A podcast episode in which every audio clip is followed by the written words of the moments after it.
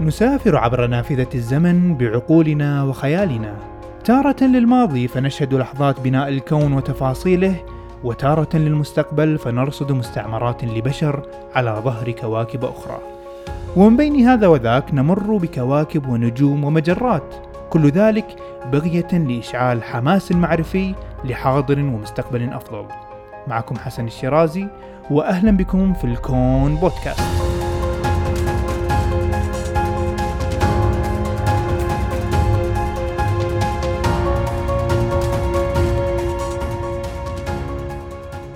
السلام عليكم، وأهلا وسهلا بكم في هذه الحلقة الجديدة من الكون بودكاست، واللي راح نغطي فيها موضوع طاغي ومهم على الساحة الفلكية والفضاء في الأسبوع الماضي بالتحديد، وهو ضرب الكويكبات لتحييد مساراتها عن كوكب الأرض. الأمر اللي نجحت فيه ناسا مبدئيا وجزئيا من خلال مهمة دارت اللي راح نفصل فيها بعد قليل. ولكن قبل لا ابتدي الحلقة، حقيقة في الفترة الماضية انقطعت عن تسجيل حلقات البودكاست، فكان يتواصل معاي الأحبة والمتابعين من مختلف دول العالم في مختلف المنصات بالرسائل الخاصة والإيميلات عن أسباب الانقطاع، واللي أحب أطمنكم منها فقط كانت التزامات شخصية لا أكثر ولا أقل، والأمور بخير ولله الحمد. فأحب أشكركم جميعا على السؤال، واللي أعتبره حافز حقيقة لتحضير الحلقات ومشاركتها وإياكم برتم أكبر وأسرع، فكل المحبة والتقدير والشكر الجزيل لكم جميعا. كذلك لا يفوتني أن أذكر راعي الحلقة مؤسسة الكويت للتقدم العلمي، وأنصحكم بمتابعة جميع إصداراتهم العلمية الخاصة بجميع الأعمار وجميع التخصصات العلمية المختلفة. والآن هيا بنا نتعرف على مهمة دارت والحاضنة الأم لهذه المهمة، وهو برنامج ناسا بلانتري ديفنس لحماية الكرة الأرضية من الأخطار والأجسام المحتمل اصطدامها بكوكب الأرض.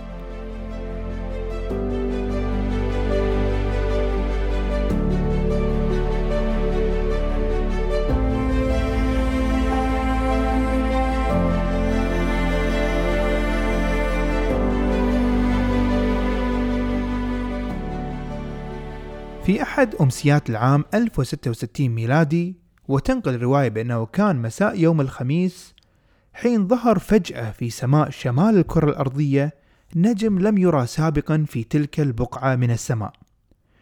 ولكن هذا النجم كان غريب مختلف عن سائر النجوم المعروفة، فلم يكن نقطة لامعة ظاهرية في السماء، بحيث كان له ما يشبه الذيل أو الامتداد الضوئي، وظل يرى في السماء لمدة أسابيع. هذا النجم اعتبره ملك إنجلترا هارولد حينها بأنه نذير شؤم، بينما آخرين كأمثال عدو الملك ويليام دوق منطقة نورماندي باعتباره فأل خير وعلامة الثراء القادم له. وللمصادفة كان الاثنين على حق، فقد توفي ملك إنجلترا وتم ترسيم الدوق ملك من بعده. ولكن ما كان الاثنين مخطئان بشأنه بالتأكيد أن هذا الجسم ليس له أي علاقة بمصيرهما، حيث ما كان يرونه لم يكن سوى مذنب بحجم المدينة الصغيرة، مكون من الغبار والثلج يدور حول الشمس ويحترق، مخلفا ذيل من الغازات من خلفه. هذا المذنب كان المذنب هالي، وهو نفس المذنب الذي رصده المعاصرين عام ألف وتسعمائة وستة وثمانين، وهو نفس ما سيراه البشر عام ألفين وواحد وستين بإذن الله. فنحن في الكرة الأرضية لا نعيش في فراغ منعزلين عما يحدث في الفضاء من تحركات للأجرام، بل هو نظام ديناميكي فيها الكثير من المتغيرات نؤثر ونتأثر بها بفعل قوى الطبيعة المختلفة، وبالتحديد الجاذبية. وليس ببعيد عن المذنبات فهناك الكويكبات، فإذا كان المذنب هالي قد دخل حيز رؤية العين المجردة، فإن الكويكبات تعدد ذلك بكثير جدا، فمنها من دخل وضرب الكرة الأرضية عام ألف وتسعمائة وثمانية بشدة كبيرة جدا، مثل ما حدث في اصطدام تونغوسكا عندما مسح الكويكب الذي ضرب الغابات هناك في سيبيريا ملايين الملايين من الأشجار وحصد أرواح الحيوانات، وبذلك يكون أكبر ضربة موثقة بالتاريخ الحديث. ومن الكويكبات من دخل أجواء الأرض واخترق غلافها الجوي، كما حدث في فبراير من العام ألفين وثلاثة عشر، وبالتحديد في منطقة جيليابنسك الروسية، عندما اخترق الأرض كويكب صغير نسبيا بطول لا يتعدى العشرين متر، محدثا موجة صدمية مروعة زرعت الرعب في قلوب جميع القاطنين هناك، وعلى مسافة تعدت ستة مدن محيطة، قبل أن يختفي الكويكب بفضل احتكاك بالغلاف الجوي للأرض وتتلاشى قدرته التدميرية. هذه عينة بسيطة لما في الخارج، خارج الكرة الأرضية، فالكويكبات والمذنبات قبل أن تخترق الأرض وتصبح نيازك دائما نبحث عنها في السماء وننظر لها محل الشك والريبة، ويمكننا سؤال الديناصورات عن ذلك لنعرف مدى خطورتها إن اخترقت الأرض بسرعات وأحجام عملاقة. فقد غيرت تلك الضربة في خليج المكسيك مسيرة وشكل الحياة في الكرة الأرضية، وذلك يعود لقطر الكويكب الذي يقدر بين كيلو متر إلى كيلومترين وسرعة عادلت ثلاثين كيلو متر في الثانية، محدثا بذلك انفجار بقوة مليون ميجا طن من متفجرات تي ان تي. مثل هذا الانفجار إذا حدث اليوم لا قدر الله، ربما لن ينقرض البشر بسببه، ولكن سيمسح كل سمات الحضارة البشرية من على وجه الأرض. ربما بعد سماع هذه الحقائق قد تعتقد أن الأرض فعلا في خطر محدق اليوم، ولكن في الحقيقة والخبر الجيد بأن مثل هذه الاصطدامات نادرة جدا، واحتماليتها أن تحدث تقدر بمرة كل خمسة وستين مليون سنة. أما بالنسبة للاصطدامات ذات الاحتمالات الأقل شدة مثل الذي تكلمت عنه في سيبيريا عام ألف وتسعمائة وثمانية، فاحتمالية حدوثه تقريبا تقدر بمرة كل ألف سنة. وبالنسبة للكويكبات ذات الأطوال خمسة إلى عشرة أمتار فهي تدخل الأرض مرة كل سنة تقريبا، ولكن تحترق بفعل الاحتكاك مع الغلاف الجوي دون آثار تذكر. فنرى بأن الاحتمالية للاصطدامات قليلة جدا، ولكن لأن الآثار إن حدثت فتكون مدمرة، فلا بد من عمل شيء دفاعي ضدها إن أمكن، وهو لب الهدف من مهمات مثل دارت وبرامج مثل Planetary Defense. وكل ما تقدمنا بالوقت وازدادت قدرتنا وفرصتنا على الرصد، ازدادت معها دقة إحصائياتنا عن الكويكبات ومساراتها. فاليوم تقدر عدد الكويكبات الكبيرة المحتمل وجودها في حزام الكويكبات من مليون إلى مليوني كويكب، وحزام الكويكبات كما هو معلوم يقع بين المريخ والمشتري، ولحسن حظنا فإن المشتري يعمل على حماية الأرض من أغلب هذه الكويكبات بفضل جاذبيته الرهيبة. تفصيل هذا الحزام العجيب كنت قد شرحته سابقا مع قصة اكتشافه في الحلقة الثانية من سلسلة التوأم الأزرق، فيمكنكم الرجوع إليها إن أحببتم. أما بالنسبة لمهمة دارت فهي أول مهمة من صناعة البشر سافرت ونجحت في الاصطدام بالكويكب المسمى دايمورفيس.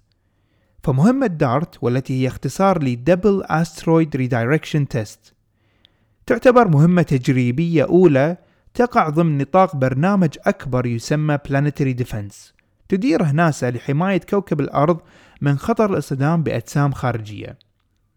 الهدف الرئيسي من هذا المشروع هو حماية الكرة الأرضية من الأجسام التي تدور حول الشمس وقريبة من الأرض، سواء كانت كويكبات أو مذنبات، وبالعادة نطلق عليهم مسمى نيوز بالإنجليزية، وهي اختصار لنير إيرث أوبجكتس. فهذا المشروع معني بحمايتنا منهم، والطريقة العلمية والعملية التي يتبعها البرنامج لذلك هي إيجاد ورصد هذه الأجسام في البداية، وذلك عن طريق تمويل المراصد الأرضية للبحث عن هذه الأجسام وتحديد صفاتها وأبعادها عن الأرض لتحديد مدى خطورتها.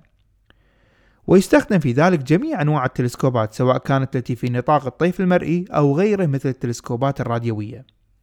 وتستخدم ناسا الكثير من البرامج داخل الجامعات والمراكز البحثية لإدراج هواة علم الفلك وهواة الرصد في عملية البحث الممنهج عن الكويكبات، ثم تجمع هذه المعلومات بعد التدقيق والتمحيص على شكل تقارير. بعد ذلك من حيث المبدأ يقوم المكتب المسؤول عن المشروع في ناسا المسمى Planetary Defense Coordination Office واختصارا بي دي سي أو بالتواصل مع الحكومة الأمريكية ووسائل الإعلام وغيرها من الجهات للتنبيه في حال وجود أي أخطار محتملة والكشف عن آخر النتائج والدراسات. وبناء على كل ذلك يتم التنسيق مع الحكومات الأخرى لأخذ الاحتياطات اللازمة وتنفيذ الخطط المتفق عليها مسبقا. هذا المكتب قد تم إنشاؤه في العام ألفين وستة عشر، ومن ذلك الوقت يعمل على تحقيق أهدافه، وكانت أحد بذراته المهمة جدا مهمة دارت الفضائية. بعد هذا الملخص العام لنتكلم عن مهمة دارت نفسها. دارت تعتبر أول مهمة في التاريخ تستخدم طريقة الاصطدام المباشر مع جرم خارجي بهدف دراسة قدرة وفاعلية هذه الطريقة في تحريف الأجرام عن مسارها. فقبل عشرة أشهر تقريبا في أربعة وعشرين نوفمبر ألفين وواحد وعشرين انطلق صاروخ الفالكون تسعة من شركة سبيس اكس حاملا للمركبة الفضائية دارت، والتي تم تصنيعها في مختبرات جون هوبكنز التابعة لناسا في ميريلاند الأمريكية، لتطير بعد ذلك وتسبح في الفضاء مسافة أحد عشر مليون كيلومتر وتصطدم بعد ذلك بالكويكب المنشود. وهذا الشيء لما تفكر فيه اللحظة تدرك مدى التقدم التكنولوجي الرهيب اللي نعيش فيه بعصرنا هذا. فتخيل جسم مثل المركبة بحجم السيارة تقريبا يسافر ملايين الكيلومترات حرفيا خارج الكرة الأرضية ليصطدم ذاتيا بجرم صغير هو الآخر بسرعة ستة فاصلة خمسة كيلومتر في الثانية في ستة وعشرين من سبتمبر ألفين واثنين وعشرين كما هو مخطط له تماما قبل أسبوع. أي عجب نحن نتحدث عنه. فوانا أكتب الحلقة تعمدت أني أبحث عن ملفات قديمة ترجع ليوم إطلاق المركبة ليعاين يوم الوصول المتوقع حينها، وأقارن إذا ما كان هناك تأخير بسيط أو تغيير في موعد الاصطدام عما حدث فعلا. فكان كما هو متوقع في نفس اليوم وفي نفس الساعات المعلنة سابقا. ربما يصلح هذا أن يكون مشهد فيلم أو مسلسل خيال علمي قبل سنوات، ولكن ليس بعد اليوم. مبدأ المهمة سهل جدا. الكويكب دايمورفيس يسير في مساره الخاص، والذي بالمناسبة هو بعيد عن مسار الأرض ولا توجد أي أخطار من دخوله في مجال الأرض، فلذلك هي تعد مهمة تجريبية، بمعنى حتى أن لم تنجح المهمة في تحييد الكويكب عن مساره فلن تتأثر الأرض بأي شيء. وبعد الاقتراب من الكويكب تقوم المركبة بالاصطدام فيه، ومن خلال الطاقة الحركية التي تنتقل من المركبة إلى الكويكب يبدأ الأخير بالانحراف عن مساره. حجم دايمورفيس أو قطره بالأحرى لا يتعدى مئة وستين متر. من خلال نظرة سريعة على فرق الأحجام بين الجسمين لا يمكن أن نتوقع أن يتم تغيير مساره بشكل كبير جدا، فالمركبة لا تزال صغيرة وبوزن أقل بكثير. ولكن وبفضل انتقال الطاقة الحركية من المركبة إلى الكويكب، المأمول والمنتظر من ذلك هو تغيير مسار الكويكب بنسبة واحد بالمئة، وهي نسبة ليست بالصغيرة أبدا، خصوصا إذا سافر الكويكب لمسافات طويلة بعد ذلك، مما يغير المسار الذي يدور فيه تماما بعد مدة طويلة من الزمن. طبعا بعد عملية الاصطدام هذه سيتم رصد التغيرات التي ستطرأ على مسار الكويكب، والذي يدور بنظام ثنائي مع كويكب آخر يسمى ديديموس.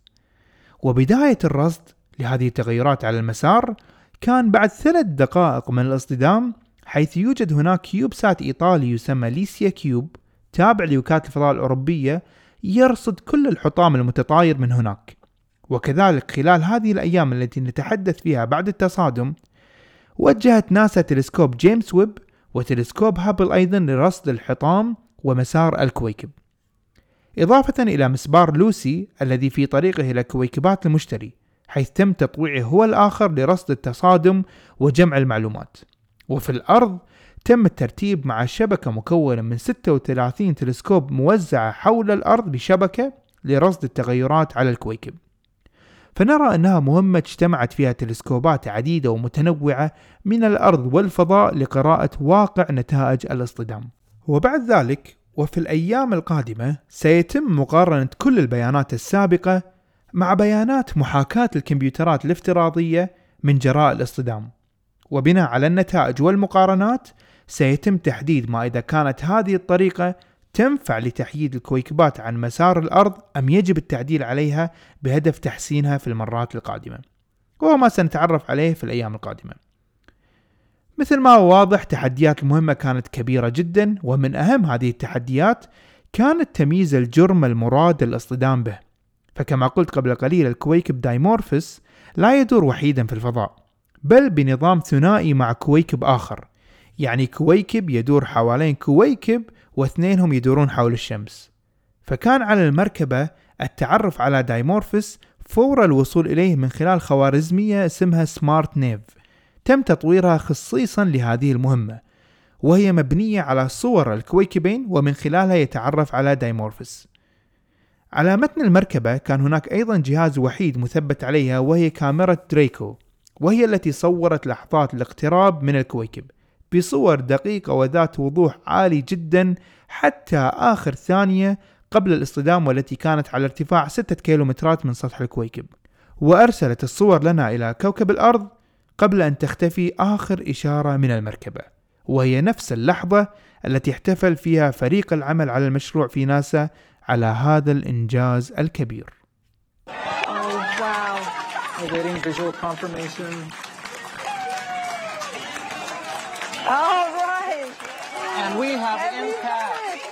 We finally for humanity in the name of planetary defense. Woo! Fantastic. It was incredible to see how so many years of hard work and creativity resulted in a direct hit of Dimorphos. Was just an adrenaline rush. Um, I'll add that uh, I've been at the lab now for quite a few years, and I've been involved in a lot of missions and achievements. And never before have I been so excited to see a signal go away and an image to stop. مهمة دارت مثل ما ذكرت لن تكون الأخيرة، ولكن مهمة أولى من ضمن مهمات قادمة ومتوقعة، ولن تكون ناسا وكالة الفضاء الوحيدة المهتمة في هذا النوع من المهمات.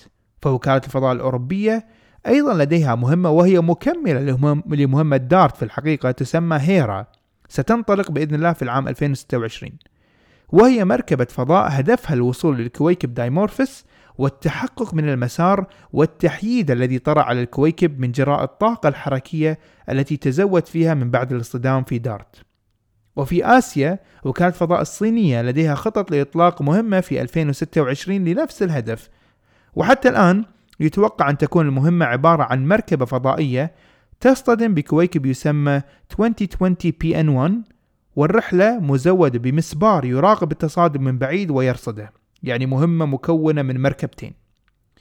طبعا هذا كله يحقق أهداف مختلفة لهذه الدول والوكالات، وأهم هذه الأهداف المشتركة هي تقليل احتمالية اصطدام أجسام خارجية ومحاولة مقاومتها قدر الإمكان من خلال تحييدها عن مساراتها قبل ضرب كوكب الأرض. هذا شرح مختصر لفكرة ومشروع حماية الأرض من خلال مهمة دارت وباقي المهمات، أتمنى وضحت صورتها. في الحلقتين القادمتين ممكن نتكلم عن مشروع أرتميز الضخم جدا جدا اللي كان مقرر إطلاقه في الأسبوع الماضي والأسابيع اللي قبله وتأخر إطلاقه، وممكن في الحلقة اللي بعدها نتكلم عن آخر تطورات واكتشافات تلسكوب جيمس ويب المذهلة في الفترة الماضية وما نتوقع منه في المستقبل القريب. شاركوني آراءكم وتعليقاتكم من خلال كتابتها في منصات البودكاست المختلفة، سواء جوجل أو أبل أو ساند كلاود أو غيرها، أو من خلال حساب لتويتر آت شيرازيوس آت إس إتش إي آر إيه زد يو إس. وحتى ألقاكم في الحلقات القادمة، أترككم في رعاية الرحمن وحفظه، كونوا بخير وإلى اللقاء.